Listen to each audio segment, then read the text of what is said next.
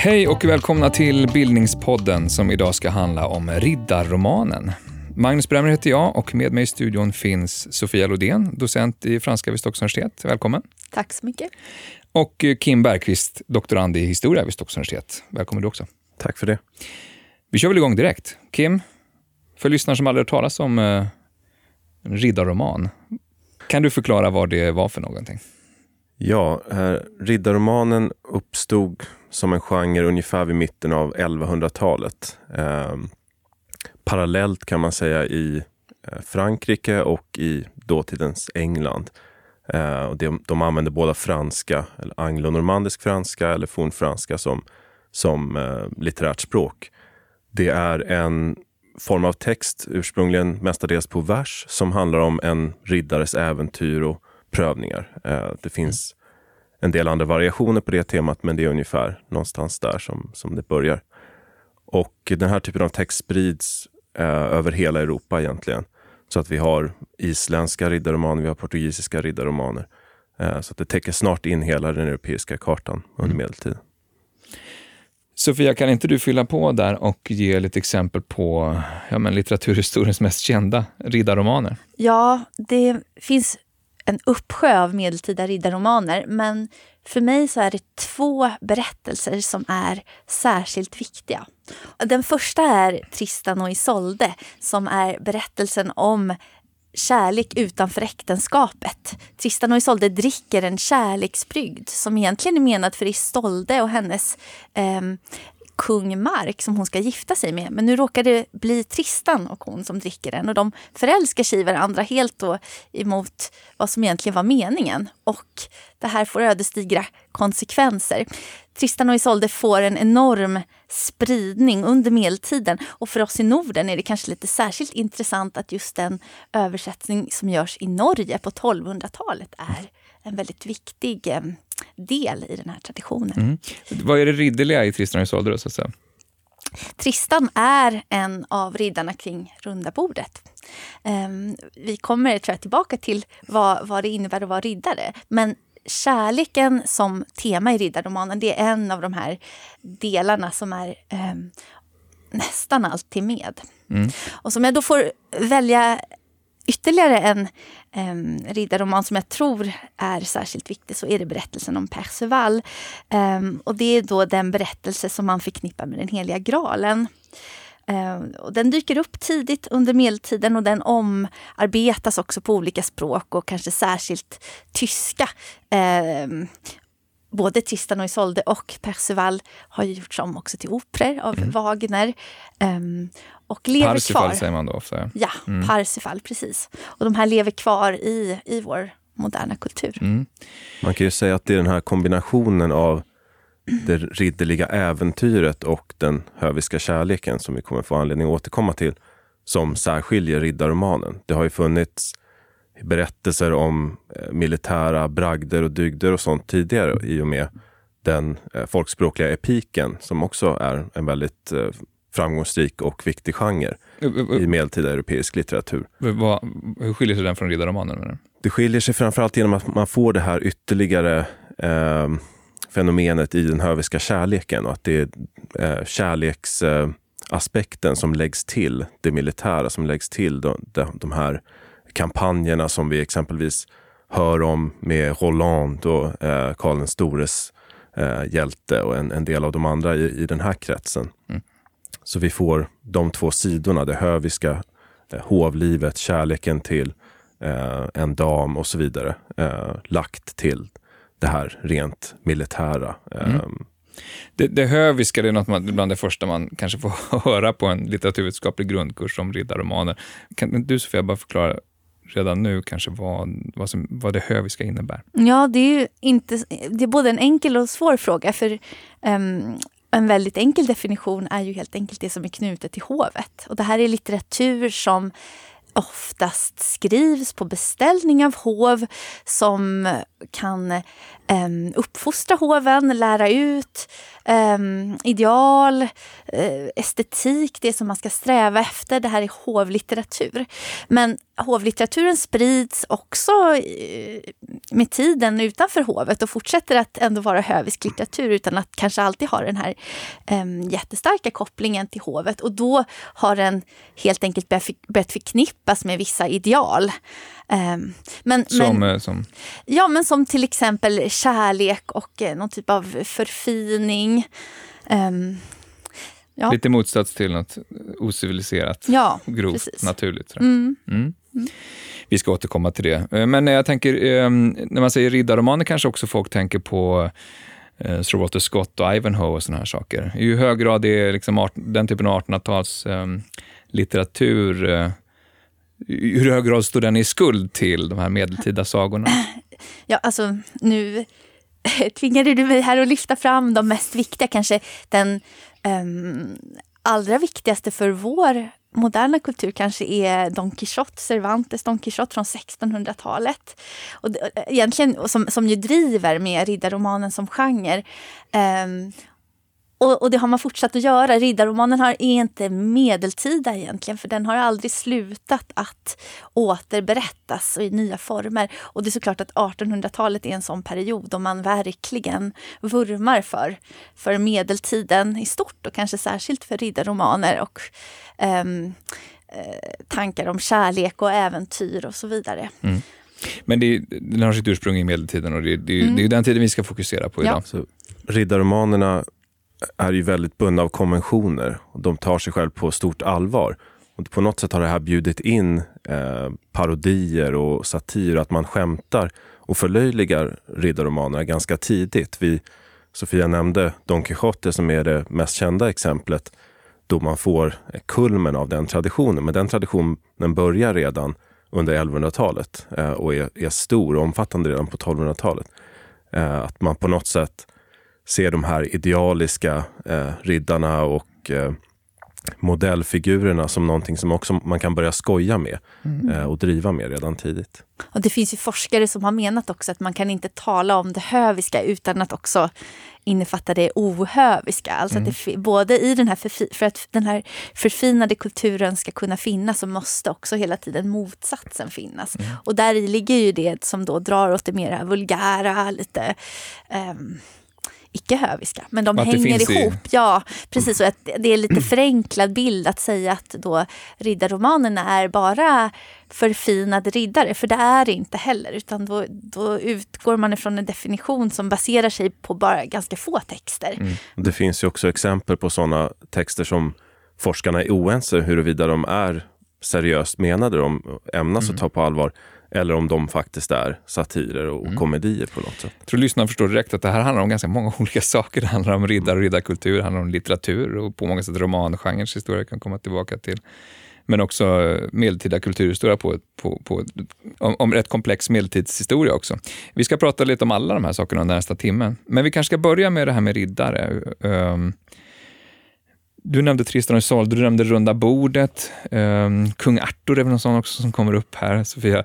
Vilka var det här? Är, alltså är, det, är det här riktiga riddare eller är det helt fiktiva gestalter? Kim?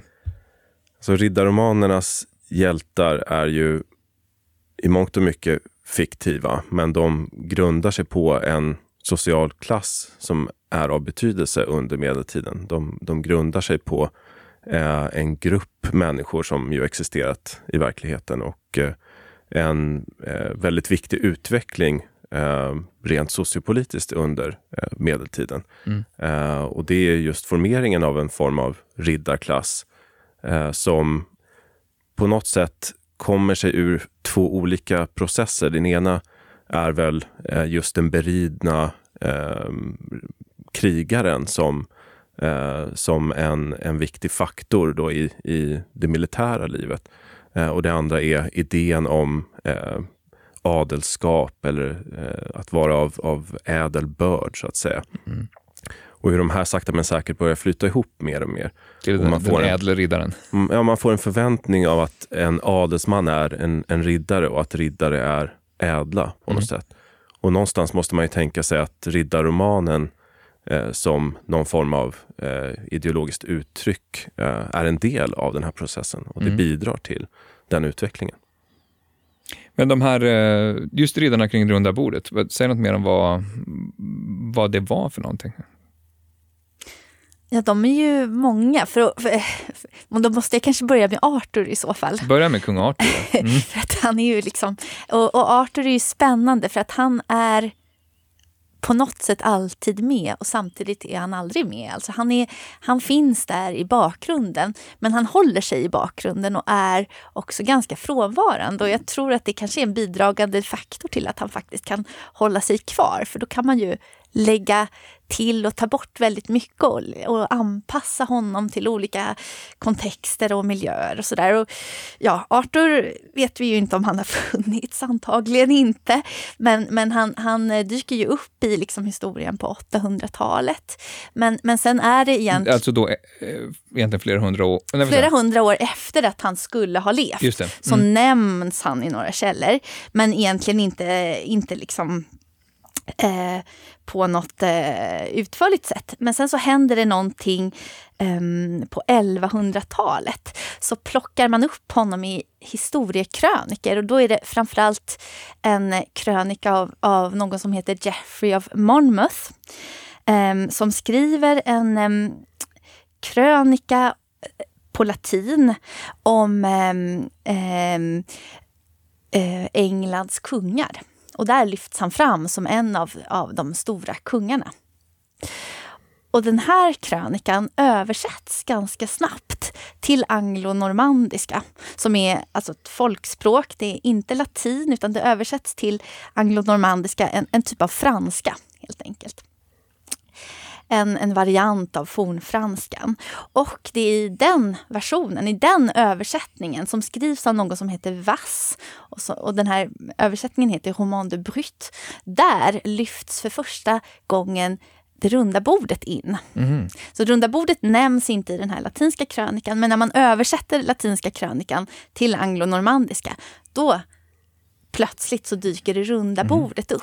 Och det är som- kung Arthur samlar riddarna kring det där runda samlar han dem, precis. Och det är en väldigt fin bild, eller hur? Man kan tänka sig Arthur sitter där och så sitter riddarna kring det här runda bordet. Men det är fortfarande en histori historiekrönika. Det här handlar om historia. Såklart inte som, som jag tänker Kim skriver historia idag, utan det här är ju väldigt... Men det berättas som att det här har hänt. Ja, precis. Och, och, och det här, det här är, det är ändå inte riktigt kanske fiktion heller. Men de här texterna får spridning, de är populära och då om man säger att, att eh, riddarromanen börjar med någon slags översättning av kröniker från latin till franska. Nästa steg blir ju att historiegenren översätts till fiktion. Eh, och då plockas kung Arthur in som en fiktiv gestalt. Och där är inte Arthur så viktig längre utan då är det de här personerna som sitter tillsammans med honom runt bordet som är viktiga och de är jättemånga. Finns det andra, kan- än, andra välkända än just Tristan? Ja, det finns ju många.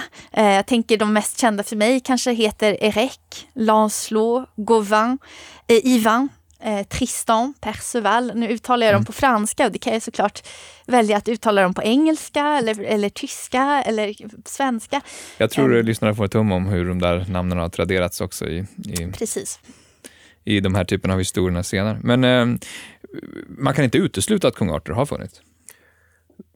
På något sätt så fortsätter man ju ständigt att leta efter den historiska Arthur. Och det kan vara nya böcker som har hittat eh, källor där de menar sig kunna spåra honom. Det handlar om nya filmer och, och romaner som alltid utger sig för att vara den historiska kontexten kring verklighetens Arthur. Men någonstans tycker jag att man nästan får nöja sig med att undersöka vilken roll han har spelat genom historien. Och det kan vara som litterär gestalt, men det kan också vara hur alltså, historiskt verkliga personer och kungar exempelvis har eh, associerat sig till den här myten om Arthur. Han var ju betydande för det engelska kungahuset under medeltiden eh, som någon som var en, en ehm, som de var en ut, utpekad ättling till så att säga. De hade ett släktskap menar de till kung Arthur och eh, just betydelsen av honom som en symbol kommer man inte undan. Och på det sättet så blir han ju historiskt verklig under senare sekel. Mm. Hur brukar han beskrivas då, om du skulle ge en karaktärsteckning?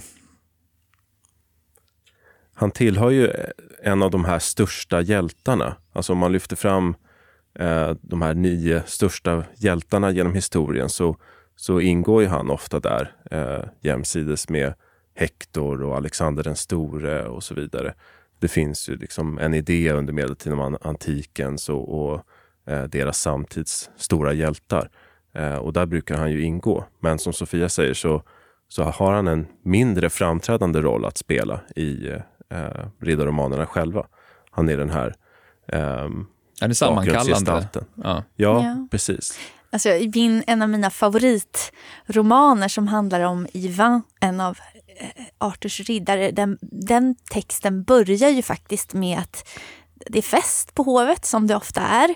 Eh, och fest betyder också berättelser, man berättar sagor för varandra.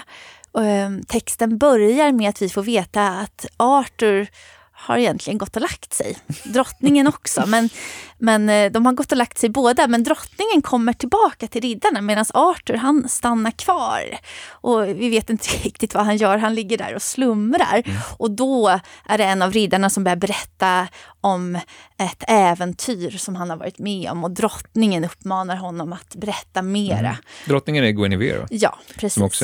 och hon, så hon är ju då mycket mer aktiv i den här berättelsen. Och det kanske också säger någonting om riddarromaner. Ofta är det ju faktiskt kvinnor vid de europeiska hoven som har, har ehm, eh, beställt de här verken. Mm. Eh, inte, inte bara kungar. Så det, det, finns en, en, en kvinnlig eh, ehm, koppling här som är, som är intressant. Och just att Arthur är lite frånvarande. Han är en, den gode kungen och han, han, han, han kan komma in och lösa konflikter och eh, eh, samla, samla sina riddare. Men det är inte han som, som driver handlingen på något sätt framåt. Det kanske har att göra med också vem man är tänkt att identifiera sig med och vem man ska se som sin modell om man är en läsare eller åhörare av en sån här typ av text.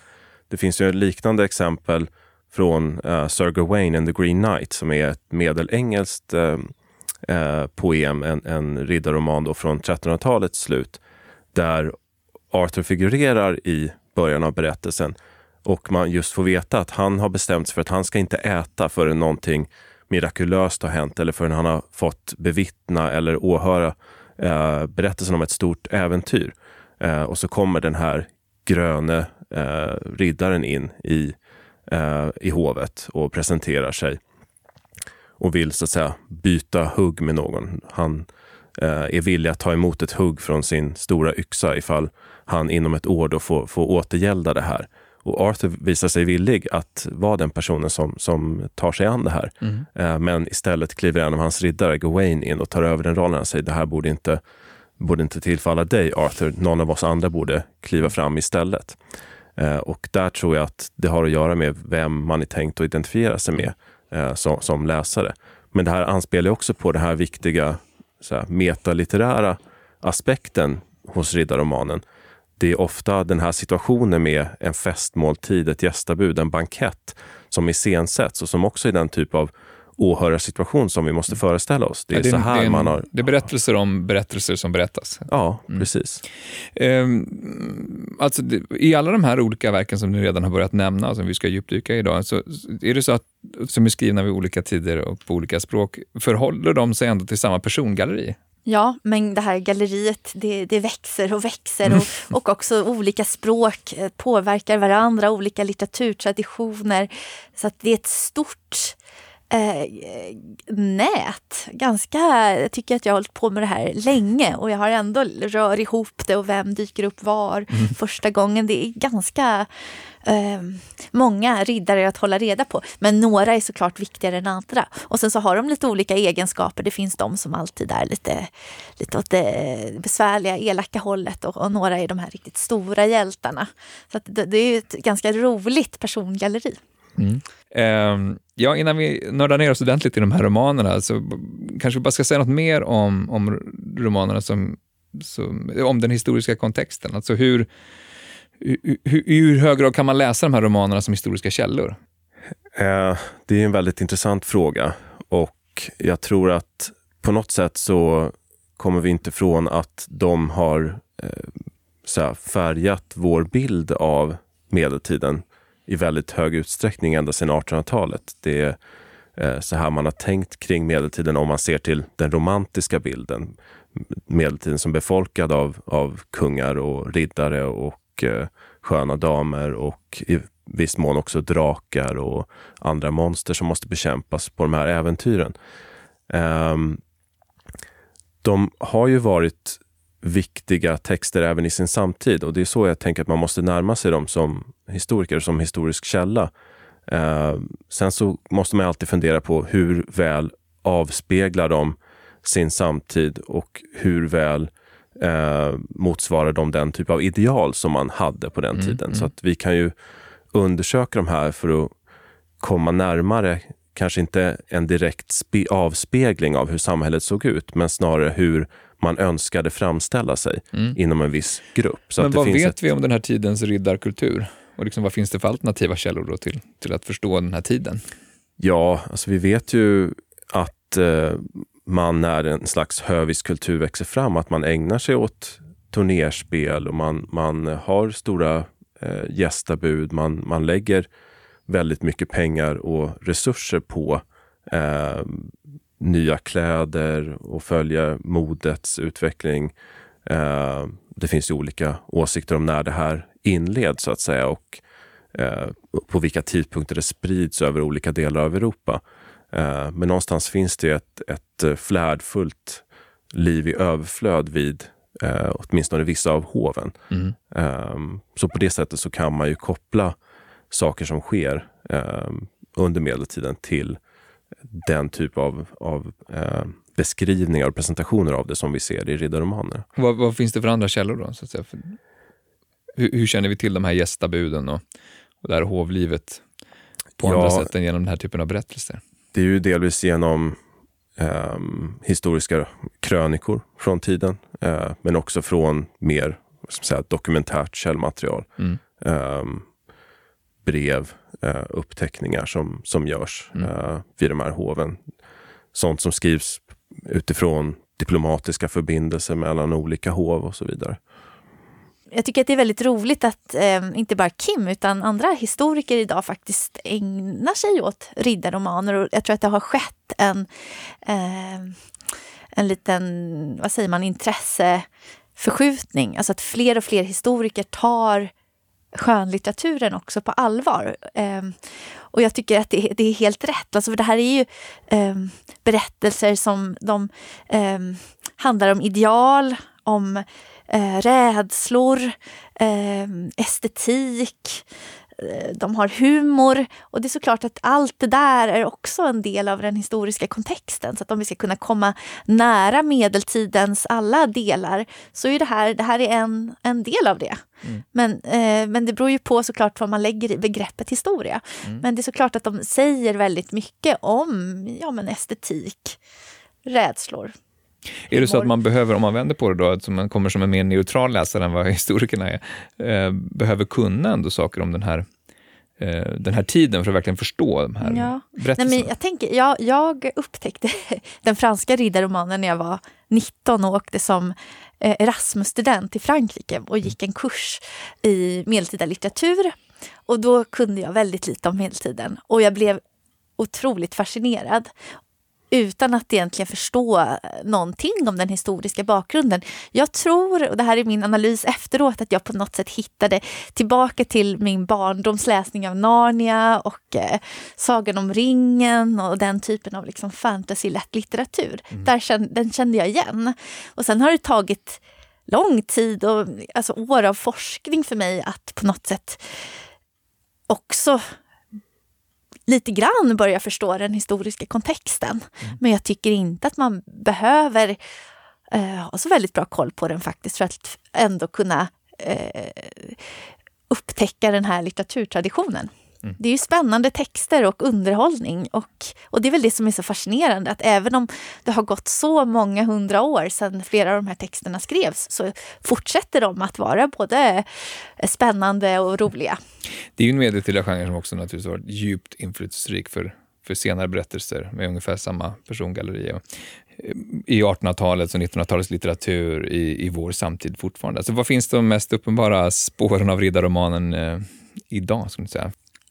Monty Python and the Holy Grail är väl en fantastisk ja, film att lyfta fram. Apropå Nej, drift ju, med genren också. Ja, mm. ett helt annat liksom, exempel vore kanske T.S. Eliot, The Wasteland, som ju plockar upp det här, alltså Percival-berättelsen och, och, det öde landet. Det är också, också riddarromanen i grunden.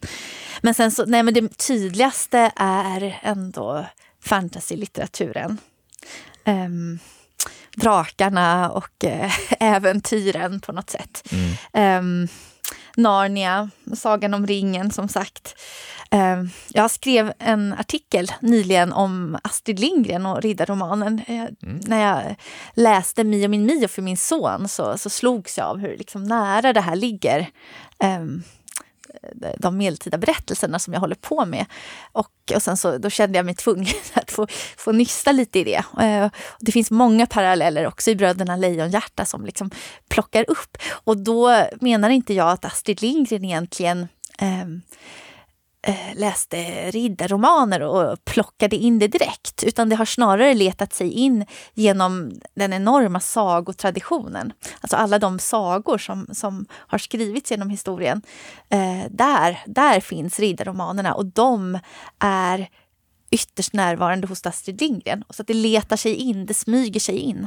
Mm. Det är väl några exempel. Hela den moderna fantasy-litteraturen är ju väldigt medeltida om man ser till dess inspirationskällor. Att må många av de tidiga företrädarna som Tolkien och eh, C.S. Lewis, Paul Anderson med flera har eh, varit starkt inspirerade av medeltidslitteratur. Inte bara riddarromaner förstås, för att även den isländska sagalitteraturen och så vidare har varit bidragande. Beowulf och andra eh, väldigt centrala verk. Men eh, inte minst riddarromanen har inspirerat dem i hur de har skapat sina egna världar som på något sätt är ett slags kopior, förvrängda kopior av det medeltida Europa som det såg ut i den tidens litteratur, i den tidens eh, mm. egna fantasier. För att lyssnaren kanske själv ska kunna identifiera var de här inspirationerna finns. Vad finns det för liksom, genrekoder och andra egenheter hos den här genren som, som kommer liksom redan från medeltiden? Jag kan börja ringa in det lite grann. Ja, jag tänker det absolut mest grundläggande för att det ska kunna vara en riddarroman, då behöver vi en riddare och ett äventyr. Mm. Så riddaren ger sig ut ofta på jakt efter ett äventyr. Eh, han letar, och, alltså det, det, det är sådana formuleringar, man, man irrar omkring. Jag är en riddare som letar efter det som inte går att finna.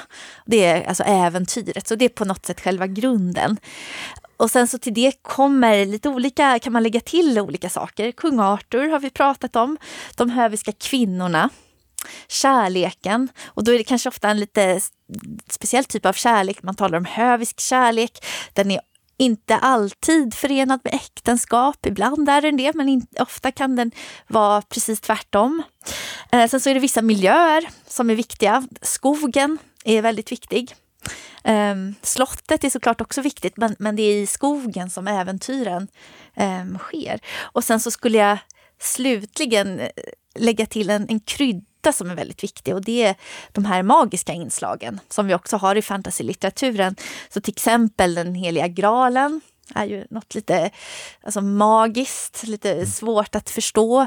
Alltså den, den bägare som, ja. som Jesus och lärjungarna ska ha druckit ur sista Ja, måltiden. om det nu är det. Det är ju inte så tydligt kanske i de första medeltida berättelserna. Men, men ja, möjligen. Va, vad skulle det annars vara?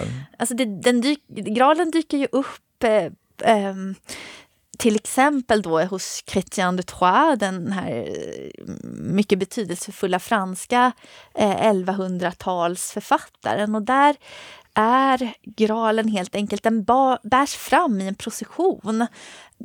Det lyser om den. En kvinna bär graalen och Perceval, riddaren, han, han sitter där och tittar på. Han, är, han blir stum och vet inte vad han ska säga.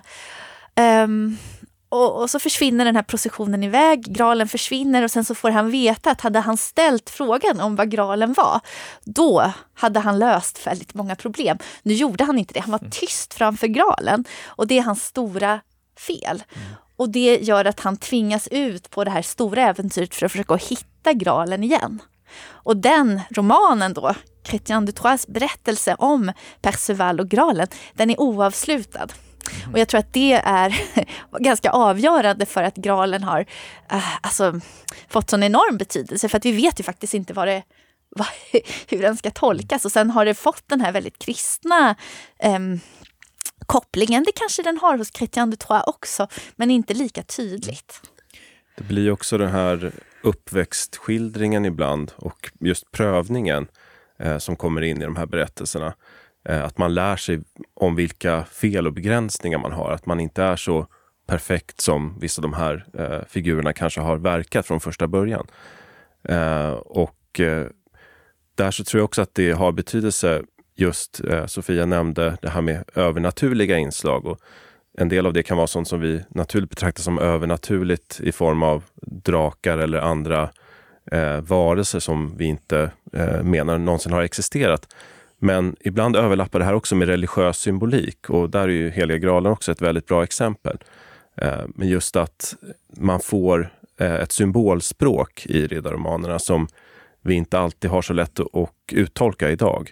Eh, men det har haft betydelse för hur de här texterna har formerats och organiserats också. Mm. Och där kan man komma in på, vi har pratat om riddarna, om hovet, om den här sekulära miljön. Men den religiösa, kristna eh, dimensionen är också väldigt viktig. Delvis med eh, författare som troligtvis eh, i väldigt hög utsträckning har varit utbildade inom den katolska kristna kyrkan eh, och har haft eh, någon slags latinsk lärdom också i grund.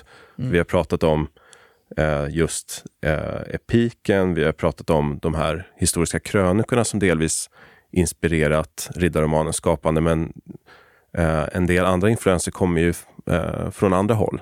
Där kan man nämna latinsk litteratur, helgonlegender och förstås också trubadurlyriken. Så mm. det är många olika influenser som, som går ihop här. Det är, det är lärdomstraditioner och det är eh, på något sätt en viss eh, eh, uppfattning om eh, vad riddarväsendet mm. borde vara, som kyrkan står för. Det händer ju någonting också där, övergången från 1100-tal till 1200-tal. Alltså de, I Frankrike så skrivs ju de första riddarromanerna på vers. De är rimmade. Um, och de har något ganska lättsamt och, och, trevligt över sig. Väldigt. De är poetiska men de är också de är inte jättelånga och de är roliga och, och som sagt lite lätta. Sen så när, eh, när tiden går, efter hundra år ungefär, så börjar de här berättelserna skrivas om på prosa. Mm. Eh, och på något sätt så för prosa eh, formen med sig också en helt annan ton och de blir mycket mer för oss i alla fall idag, tydligt kristna. Lite tyngre, lite mer manliga än kvinnliga. Um, så det är en spännande, det här är i det alltså, franska området bara som jag talar om nu. Mm. Men, men um, uh, absolut, så är men det. Men var är det man hittar eh, genrens ursprung, det är Frankrike på 1100-talet. Alltså, går, det, går, går det att tala om ja, genrens födelse någonstans? Ja, men det kan man nog eh, säga att det är sent 1100-tal i Frankrike. Alltså från att den här krönikan som jag nämnde som av, av Vass, Roman de, de Brut skrevs, som fortfarande är en historikerkrönika, så, så dyker det upp texter i eh, Frankrike på fornfranska eh, som, som plockar upp det här och som gör om det här till fiktion. Och då är det framförallt två eh, författare som man skulle kunna eh, nämna. Och det är dels Chrétien de Troyes och dels Marie de France. Eh, och, och den, den, mest centrala är eh, Chrétien de Troyes. Men vad vet vi om de två? vi ehm. känner dem till namnet och till deras historia egentligen? Ja, vi vet väldigt lite om dem. Mm. Alltså, Marie de France en mycket spännande figur, alltså en kvinnlig författare, vet vi ingenting om i princip. Mm. Så spekulationer och lite grann. Hon skrev dels fabler och sen så skrev hon um, korta versberättelser som man kallar för le. L-A-I-S. Mm. Le. Um, och, och, alltså det, det, är som en koncentrerad form av, av eh, riddarromaner, små noveller. Eh, bland annat en om Tristan och Isolde. Eh, Chrétien de Troyes vet vi kanske lite mer om.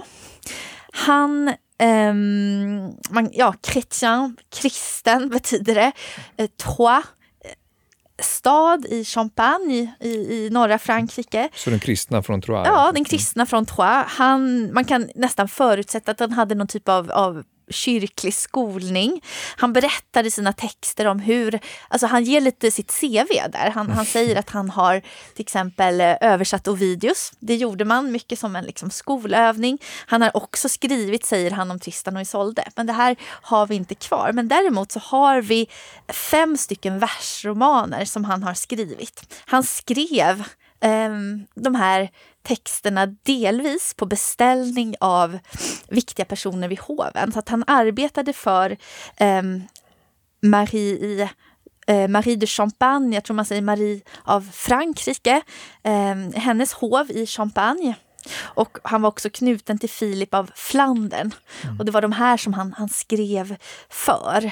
Um, Innan vi pratar mer om, om du tror jag och de här tidiga berättelserna, eh, går det att ge liksom historiska förklaringsmodeller till varför just de här historierna uppstår vid den här tiden? Delvis så kan man ju söka någon form av förklaring i vilken roll som eh, kyrkan eller prästerskapet vill ge till riddarna. Alltså att man vill eh, att de här riddarna ska försvara kyrkan och kvinnor och barn, alltså försvara de som är svaga i samhället. Um, att um, man ser också spår av hur viktig investituren, det vill säga att man, man klär sig i de här tecknen på, på riddarvärdigheten, hur, hur viktigt det blir i texterna själva. Eh, så det bör ha också varit en viktig del av eh, riddarromanernas funktion, så att säga, att skapa en idé om vad eh, riddarväsendet någonstans är, mm. är till för. Eh, sen så förändras det också med tiden. Eh, sånt som är eh, signifikativt för, för eh, riddarna blir också sånt som eh, det rika köpmanståndet försöker eh, efterapa. Och därmed så sker det också förändringar. Men vi pratar ofta om riddarromaner också som att det idealiserar då eh, riddarståndet och eh, så den här sociala överheten.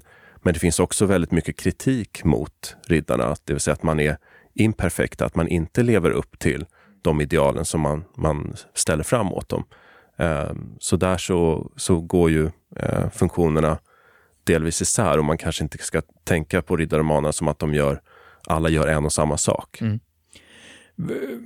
Vad är det för typ av litteratur? Alltså hur sprids och konsumeras de här historierna i tiden? Um, ja, men det här är medeltida bestsellers mm. som uh, sprids mycket snabbare och bredare än vad jag tror att man, man tänker sig egentligen. Det går på något sätt emot vår bild av medeltiden som väldigt sluten och att inte folk reste och så. Det här visar på något sätt på, på, på motsatsen. Det är ju några hundra år före bok, boktryckarkonsten. Ja, det är det. Men det går också in i, det är också kanske en liten myt det här att riddarromanerna dör ut med renässansen och boktryckarkonsten. De fortsätter ju att, att spridas egentligen jättemycket så de, det har aldrig slutat mm. riktigt. Mm. Men är det så att det är en eh, huvudsaklig muntlig eh, tradition och som också sprids muntligt eller så att det finns handskrifter som också var i omlopp? Nej, men det, det är både, både och. Det, det, här är både muntlig och skriftlig tradition men, men, men viktig för oss är såklart att den är det är en skriftlig litteratur också. Vi kan tänka oss att texter, eh, berä alltså man berättade historier och man, man läste framförallt texter högt vid den här tiden. Men, men de skrevs också ner och har, har spridits i massor av handskrifter. Och då är såklart antalet handskrifter är ofta en indikation på hur populära de, de var. Mm. Och, och sen så översattes de då. Det, det, har jag intresserat mig för mycket i min forskning. Och det är ju spännande för att eh, alltså man får tänka sig att på medeltiden var idealen helt eh, annorlunda mot, mot idag. Alltså en författare eh, förväntades inte vara originell eller ha det här liksom personliga uttrycket som idag. Utan det finaste egentligen en medeltida författare kan göra var att eh, plagiera, eh, alltså, eh, plocka upp olika influenser och kanske göra något nytt av det. Men att, att ändå liksom hela tiden knyta an till antiken och till andra medeltida källor. Mm. Um, så att allting är väldigt flytande. Gränserna är väldigt flytande. Det gör det väldigt både svårstuderat men också spännande. Här, här är begreppet roman intressant, för det är något vi tänker som något mycket modernare. Men det är rätt starkt förknippat med genren redan eh, på franska vid den här tiden. Ja, och roman det är ju helt enkelt det här är skrivet på, på romanska språk. Det är det roman betyder. Um, det här är inte texter som är skrivna på latin. För latin var ju annars det stora skriftspråket på, på medeltiden såklart och kyrkans språk.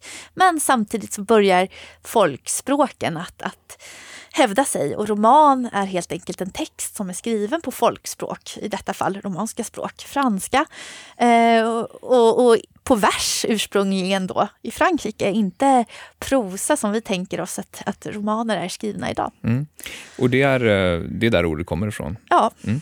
De allra flesta är ju skrivna på franska. Det var det vanligaste språket och jag eh, tror att vi känner till 200 riddarromaner på franska, men det finns ju också något hundratal på engelska och på italienska och över 50 kända riddarromaner på, på spanska respektive tyska. Mm. Eh, och det här är bara de språken som man brukar tala mest om. Sen så skriver man också riddarromaner på, på isländska och där är det ganska typiskt för den skandinaviska kontexten att det börjar med översättningar och det finns väl ett femtontal översatta riddarromaner som har ett eh, franskt eller tyskt original och så har man skapat en översättning då på fornvästnordiska eller fornisländska. Eh, men sedermera så går man över till att då skriva egna eh, originella riddarromaner på, på isländska och vi känner över 30 stycken sådana från, från medeltiden. Mm. Så att det är ju en, en stor eh, genre med så många berättelser som författas på väldigt många olika språk. Mm. Och just det här att, att det inte det finns eh, egentligen de här författargestalterna som vi har idag gör ju också att eh, översättaren bakom är också en helt annan roll. Alltså översättaren har inte samma respekt för sina källor, behöver inte ha i alla fall, utan medeltida översättningar är ju ofta omarbetningar, omskrivningar. Och det mm. gör de ju väldigt tacksamma att studera, för då kan man, man kan helt enkelt jämföra och se vad händer med den här franska riddarromanen när den kommer till mm. Island till exempel. Där är ju in, intressant eh, också spridningen av de här historierna som ni har varit inne på, eh, är, den sprids över hela Europa ganska snabbt. Eh, och samtidigt som det finns då de här eh, tidiga författarskapen ändå. Om vi utgår från då Marie de France och Chrétien de Troyes, vad är liksom intressant, och, om vi börjar hos dem, och, och, vad är intressant att säga om den kontext där de här historierna skrivs? Alltså Chrétien de Troyes, han är knuten som sagt till Marie de Champagnes hov. Och Marie de Champagne, ja, vem är hon? är inte jättekänd kanske, men hennes mamma är en väldigt mm. känd figur, Eleonora av Akvitanien. Och hon var ju också en sån person som, som, som förknippas med, med många saker. I och för sig då också en, en politisk eh, figur, men hon eh, var också en beskyddare av litteraturen. Så att det finns ju någonting här av de här starka kvinnorna vid hovet som, som eh, beställer litteratur. Um. Först måste vi kanske reda ut den här skillnaden. Eh, Marie de Champagne och Marie de France är två olika personer. Ja, precis. Mm. Marie de France är författaren till... Eh, till de här korta versberättelserna, Lä, Lä precis, och, och till fablerna. Eh, verkligen jättespännande. Jag tror att det var kanske den första texten också jag fick lära mig att läsa på fornfranska. De är tacksamma för att det är korta berättelser. Mm. Så om det finns lyssnare som vill alltså, nosa på det fornfranska språket så är det väldigt tacksamma texter att börja mm. med. Så att de, är, ja, men de är rimmade, de är väldigt poetiska men ändå ganska lätta att ta sig an. Men Marie, du Champagne är eh, så att säga, beställaren av Men Ida Champagne är precis dotter till Eleonora av Akvitanien och, och eh, en av de personer som, som eh, eh Christian de Troyes arbetar för. Han mm. skriver ju i en av sina prologer, den roman han skriver om Lancelot eller Lancelot på engelska. Eh, där skriver han att, att nu har, har Marie bestämt ämnet för den här boken. Jag tycker inte om det här ämnet, men nu får jag göra det. Jag ska skriva om det ändå. För det handlar ju då om kärleken mellan Lancelot och Guenièvre, alltså Arthurs hustru. Så det här är mm. helt... Eh, alltså, um, Ginevra Guinevere. Ja, precis. En, en otrohetsaffär. Och det är inte mm. riktigt... Chrétien, han höjer ju äktenskapet till skyarna. Han vill att kärlek och äktenskap ska hänga ihop. Att man Men han, ska... skriver, han skriver den ändå? Men det får han göra, för att Marie de Champagne har ju bett honom att göra det. det är jätteroligt eh, är, den bra, är den bra historia? Ja, det är jättebra. Mm. Jättebra. Okej, okay, men om det här är exempel på ett sammanhang där de här berättelserna uppstår. Um, kan du ge exempel på hur den här, de här berättelserna sprids? Ja, jag tänkte säga en annan sak först bara. Okay. För att eh, jag tycker det är intressant eh, just det här med beställaren och den personen som så att säga är ekonomiskt ansvarig för att någonting eh, blir eh, skrivet.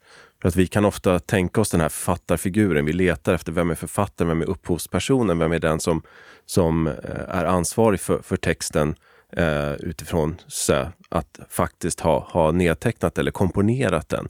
Eh, men om vi tänker oss texterna utifrån ett eh, historiskt perspektiv och eh, vad vi kan reda ut av deras funktion, vilken typ av idéer de innehåller, så, så kanske det är den som är beställare av verket som är viktigare eh, när det gäller så här, var hör texten hemma institutionellt, ideologiskt och så vidare. Mm. Um, och när det gäller spridningen då? Vilka är de viktiga aktörerna där? Ja, eh, du har nämnt översättaren redan, eh, Sofia, men eh, precis, kanske säga något mer om, om, om, eh, hur det går till och hur, hur snabbt du kan, kunna gå, kunde gå. Ja, det är en väldigt intressant fråga för att det på något sätt säger väldigt mycket om kulturspridning, kulturtransfer under, under medeltiden. Hur, hur överförs så att säga, olika kulturella uttryck och idéer mellan olika geografiska sammanhang. Och en del av det är ju förstås eh, alltså giftermål inom eh, kunga och furstefamiljer, den här absolut högsta politiska sfären, eh, där unga kvinnor ofta så att säga, får flytta eh, när de ska gifta sig med en kung i ett främmande land exempelvis. Och de tar med sig traditioner, de kan ta med sig eh, fysiskt handskrifter med de här berättelserna. De tar med sig folk i sitt entourage så att säga som, som eh, kanske är trubadurer eller som på något sätt har en anknytning till olika kulturella uttryck. Um, Marie de France, hennes eh, texter översätts ju eh, troligtvis i Norge eh, mitten på 1200-talet. Där har vi den norska kungen Håkon Håkonsson som är en väldigt viktig figur när det gäller översättningen av eh, hövisk litteratur och introducerandet av, av hövisk kultur i Skandinavien på medeltiden. Han är ansvarig för, för att beställa väldigt många översättningar som sen sprids vidare. Mm. Eh, senare, runt eh, sekelskiftet 1300, så får vi ju också eh, en drottning i Norge som heter Eufemia. Och eh, hon låter ju översätta flera verk till fornsvenska. Eh, bland annat Herr Ivan då, eh, som är en översättning av eh, Chrétien de Troyes eh, Yvain, Le Chevalier au Lion. Eh, och eh, det är så att säga startskottet för den svenska litteraturen kan man säga. Uh, och Ivan är en av, av riddarna då, som vi har varit inne på tidigare, ja. mm. mm. runt det runda bordet. Um, herr Ivan, den är från 1303. Vad, vad, vad, vet du mer om... Vad finns mer... vad tycker du är intressant med, med, med den svenska eh, tolkningen av Chrétiens de Troyes historia?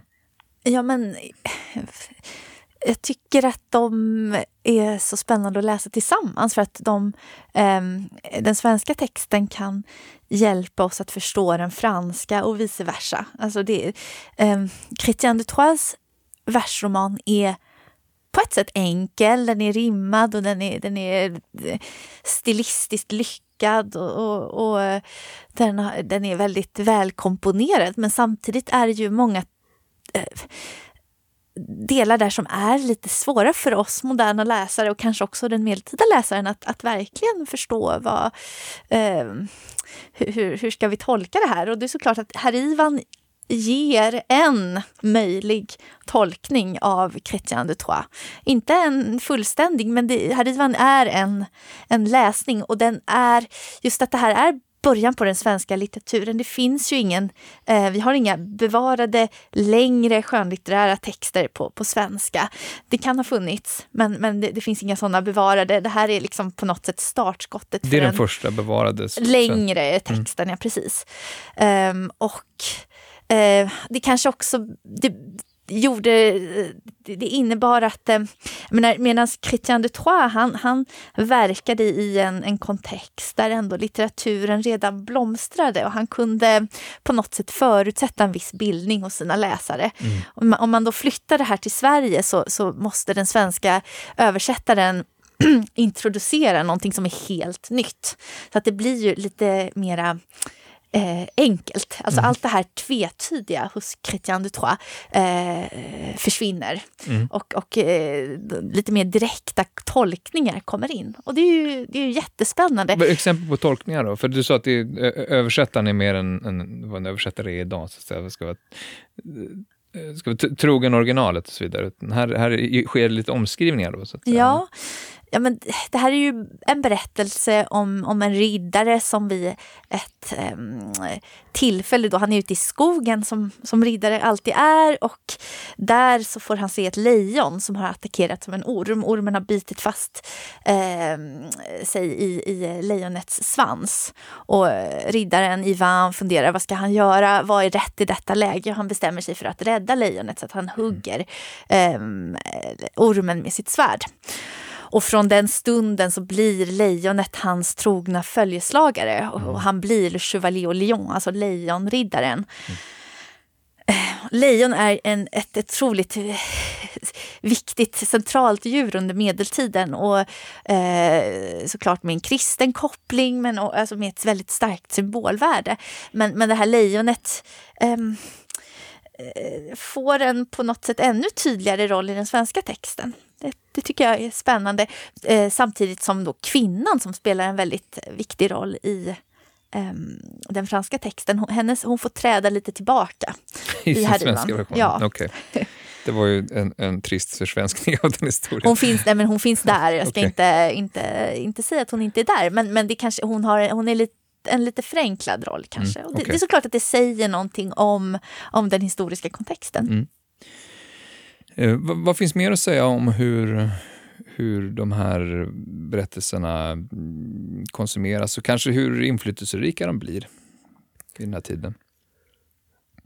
Jag tycker att det är intressant hur länge de så här, håller folks intresse vid liv. Alltså om man ser till eh, exempelvis eh, eh, Eh, eh, herr Ivan då som eh, Chrétiens original skrivs liksom 1170-80-tal eh, i Frankrike och i början av 1300-talet i Sverige så är det här högaktuellt.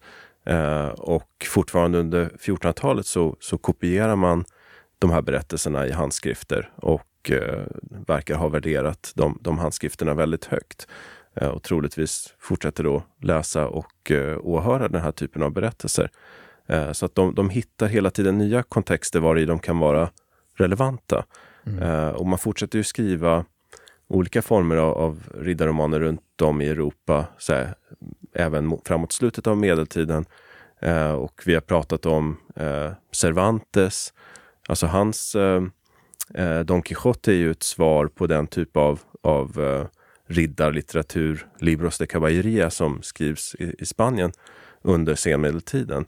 Eh, och någonstans så har ju även då eh, conquistadorerna, de eh, spanska erövrare som så ger sig ut till andra sidan av världen i eh, sin erövring av, av eh, eh Mellan och Sydamerika har ju den här typen av ideal mm -hmm. framför sig. Mm. De ser till de här riddarna som sina hjältar fortfarande och, och tänker på sina aktioner då i, i, eh, i, i termer av, av Riddare med ett uppdrag. Hjältar. Ja, mm. Som du sa tidigare Sofia. Mm. Eh, men de här Libros de Caballeros, är det så att, eh, är det andra riddare eller är det samma persongalleri där också? Det finns ju eh, en del nya inhemska eh, Tirant Leblanc som är en, en katalansk eh, riddarroman från den här tiden och eh, Amadis eh, de Gaula är en, en eh, känd, anerkänd spansk eh, hjälte. Men ofta så anknyter de så till, eh, till Arthur-legenden också. Till mm. liksom, eh, vad ska man säga, utkanten eller av det runda bordet eller en slags utökad, utökat persongalleri. Kan man säga. Det är spännande här, det här just som du säger, alltså hur det dyker upp i olika språkområden men vid ganska olika tider. Liksom. Jag tänker idag så förknippar vi väl väldigt gärna Arthur med, med det engelska språkområdet. Och det, men, men, det tar ju lite tid innan han verkligen letar sig in i den engelska litteraturen. Alltså det, den här riktigt stora liksom, figuren i, i det engelska språkområdet är Thomas Mallory. Eh, och det är 1400-talet. Men, men det han skriver får en sådär alldeles avgörande betydelse för att ändå definiera vad kanske han, summerar, liksom, då kan han, han kan blicka tillbaka lite på vad som har skrivits på franska eh, och, och skriva en texter som på något sätt summerar, knyter ihop de här olika influenserna.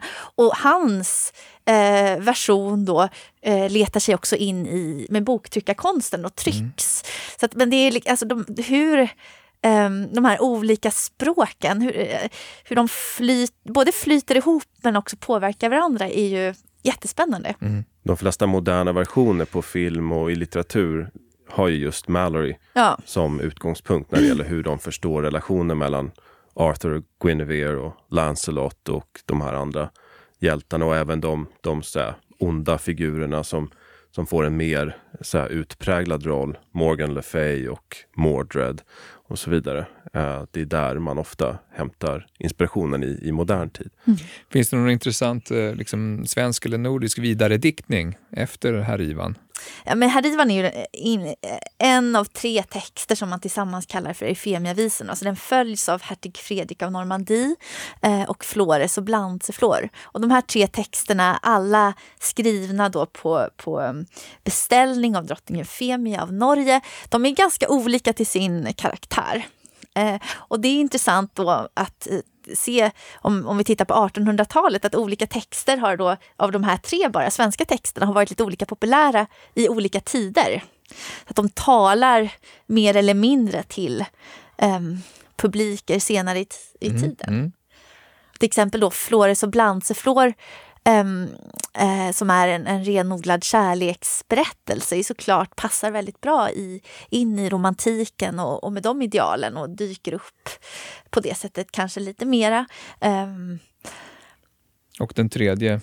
Hertig Fredrik av Normandie. Mm. Um, Ja, det är en väldigt speciell text som jag håller på att arbeta med just nu. Faktiskt försöker att översätta till franska. Ehm, det som är spännande med hertig Fredrik av Normandie är att inte källorna är bevarade. Så att det står då i texten att det här är en översättning från tyska och att den tyska texten eh, ska gå tillbaka på ett franskt original. Men det finns ingen tysk text och det finns ingen fransk text mhm. bevarad. Mm. Har det någonsin funnits? Jag, jag, tror det, men jag vet inte. Um, så översättning pågår fortfarande av ja, historien? Men vad handlar, vad handlar den om? Ja, det, det, är en väldigt både kul och osympatisk text egentligen om, om um, en hertig av Normandie vid namn Fredrik um, som också är ute på äventyr i skogen skulle man kunna säga. Han träffar en dvärg, en liten dvärg. Det här, vi får också veta hur extremt liten den här dvärgen är. Det är inte bara en dvärg utan en mycket liten dvärg som, som tar Fredrik till sitt rike, sitt dvärg, dvärgarike i ett berg och där då alla är jättesmå. Och det här eh, riket är fullt av, av rikedomar, guld och silver och, och ädelstenar. Och det här är ju någonting som, alltså berättelser om dvärgar finns eh, nästan alla europeiska eh, språk under medeltiden. De är extremt populära men de har lite olika karaktär beroende på om det är på franska eller på tyska mm. eller fornnordiska. Bor de alltid i ett berg? Um, nej, men ofta gör de det. Dvärgar hör till berg. Mm. Ja. Eh, och, och eh, den här eh, dvärgen då, Malmrit heter han, som, som hertig Fredrik träffar, eh, kommer att bli startskottet på en massa äventyr eh, för Fredrik. Men, men det har en helt annan karaktär än, än eh, herr Ivan. Och just apropå det här med vad, vad höviskhet är, så är inte den, det här, de här, vad säger man, eh, ädla dragen och, och eh, att, att liksom stå upp för de svaga och för kvinnorna och sådär. Det här, det här, är, här får vi höra om våldtäkter och eh, mm. det är en mycket tuffare, hårdare eh, berättelse egentligen. Och som jag tror att man gärna misstolkar idag för att, att den är rolig. Men, men frågan är om den är så jätterolig egentligen. Ganska mörk också. Den är väldigt mörk. Mm. Mm. Men om det handlar om vägen till, egentligen till makt och till politisk makt. Jag vet inte om, om du håller med Kim? Jo, precis. Ett av de första, en av de första episoderna där när han har träffat den här Malmrit är ju att han eh, hertig Fredrik ska hjälpa honom tillbaka till tronen som har usurperats av eh, en av hans släktingar. Hans, eh, är det brorson, har stulit kronan från, från Malmrit och eh, då vill han ha Fredriks hjälp så här, rent militärt att, att eh, eh strida mot de här. Ehm, och eh, sen så är det någon form av summarisk rättegång där och mm. han, han döms till döden så att säga. Um, så det finns ju mycket sådana så tankar kring, kring eh, rättskipning mm. och, och, och, politik och sådär också. Men sen så eh, en del av de här texterna har ju någon slags sanningsanspråk rent explicit. Så här, nu ska du få höra någonting som jag har hört berättas eller eh, som jag har eh, varit med om eller som jag har funnit det skrivet. Och, så att man förlitar sig på så här tidigare texter och att man, man bygger på auktoriteter som, som mm. Sofia var inne på tidigare. Um, men så har man också en uh, miljö som är på något sätt främmande. Ju längre bort man kommer hemifrån, så, och det ska gärna vara exotiska uh, platser som Wales kanske, mm. uh, då vet man att här kan det hända vad som helst. Ja. Och så finns det det här magiska, eh, magiska dimensionen. Så det är ju inte bara det att det, det är dvärgar som, som dyker upp i skogen lite eh, sådär mystiskt, utan också en ring. En magisk ring som skyddar mot både eld och vatten och så, som dessutom kan göra Fredrik osynlig. Mm. Det, och det kan man ju tänka på Sagan om ringen. Ja, det känner man igen. ja, precis. Att det, det här, det, det, det är ett bra exempel på hur, hur eh, ja, men både dvärgar och ringar känner vi igen från andra mm. sammanhang. Ja, men ju mer konkreta exempel man får från riddarromanerna på, eh, och från sagorna på namngivna svärd eller magiska ringar och sådär, så eh, desto fler saker känner man igen var mm. Tolkien har hämtat sin inspiration. Och bara på de här tre då första fornsvenska eh, översättningarna så, så, får man rätt bra bild av, av bredden i genren och vilka olika typer av historier det handlar om. Mm. Nu är det många lyssnare där ute som absolut vill läsa en riddarroman, tänker jag. Var rekommenderar ni att man börjar någonstans? Det första jag kommer att tänka på är den här Sir Gawain and the Green Knight, som är en väldigt eh, spännande eh, riddarroman och som nyligen har filmatiserats också eh, under titeln The Green Knight eh, med Dev Patel i huvudrollen och eh, regisserad av, av David Lowery. Ehm, så det... Det kan man, man både läsa och, och, och, och, se filmen. Precis, man kan läsa den och få en väldigt god försmak för de här olika uh, inslagen som finns typiskt i riddarromanerna och uh, uh, lära sig en hel del om, om den ja, medelengelska litteraturen men också sen eh, få förlusta sig och, och, och, se den här filmatiseringen kanske. Mm. Ja, men det är väl en fantastisk eh, ingång tycker jag också. Och då kanske man blir sugen också på att gå ännu lite längre tillbaka och till, liksom, till den franska traditionen, säger jag då. Um, och faktiskt eh, testa att läsa lite Chrétien de Troyes eller Marie de France skulle jag rekommendera. Och då finns det ju såklart en uppsjö. Hur ska man läsa de här texterna? Det är ju handskrifter. Så att, um, om man inte läser fornfranska så läser man franska finns det ju väldigt många bra översättningar till modern franska. Och det kanske är eh, om man vill komma lite närmare. Men annars skulle jag rekommendera eh, Penguin Classics som har väldigt fina översättningar av både Marie de France och Chrétien de Troyes mm. som, som ger en väldigt, väldigt bra ingång. Mm, om man vill läsa på svenska då? Ja, precis. Jag skulle säga om man vill ha en lätt, mer lättläst ingång och kanske vad ska man säga, mer svensk så finns ju Herr Ivan Lejonriddaren översatt till nu svenskar av Gisela Wilhelmsdotter i en eh, ja, prosaversion. Jag vet inte om den är så lätt eh, att få tag i, men den borde finnas på bibliotek. Mm. Och, och, annars så finns ju de tre Femia-visorna i eh, Svenska Akademins klassikerserie. Eh, svenska klassiker utgivna av Svenska Akademin. Mm. Det kan man också läsa. Har man några ingångar, då säger jag tack till Sofia Ludén och Kim Bergqvist för att ni ville vara med i Bildningspodden. Tack, tack så mycket. mycket. Tack också ni som har lyssnat. Vi är tillbaka som vanligt om ett par veckor med ett nytt avsnitt.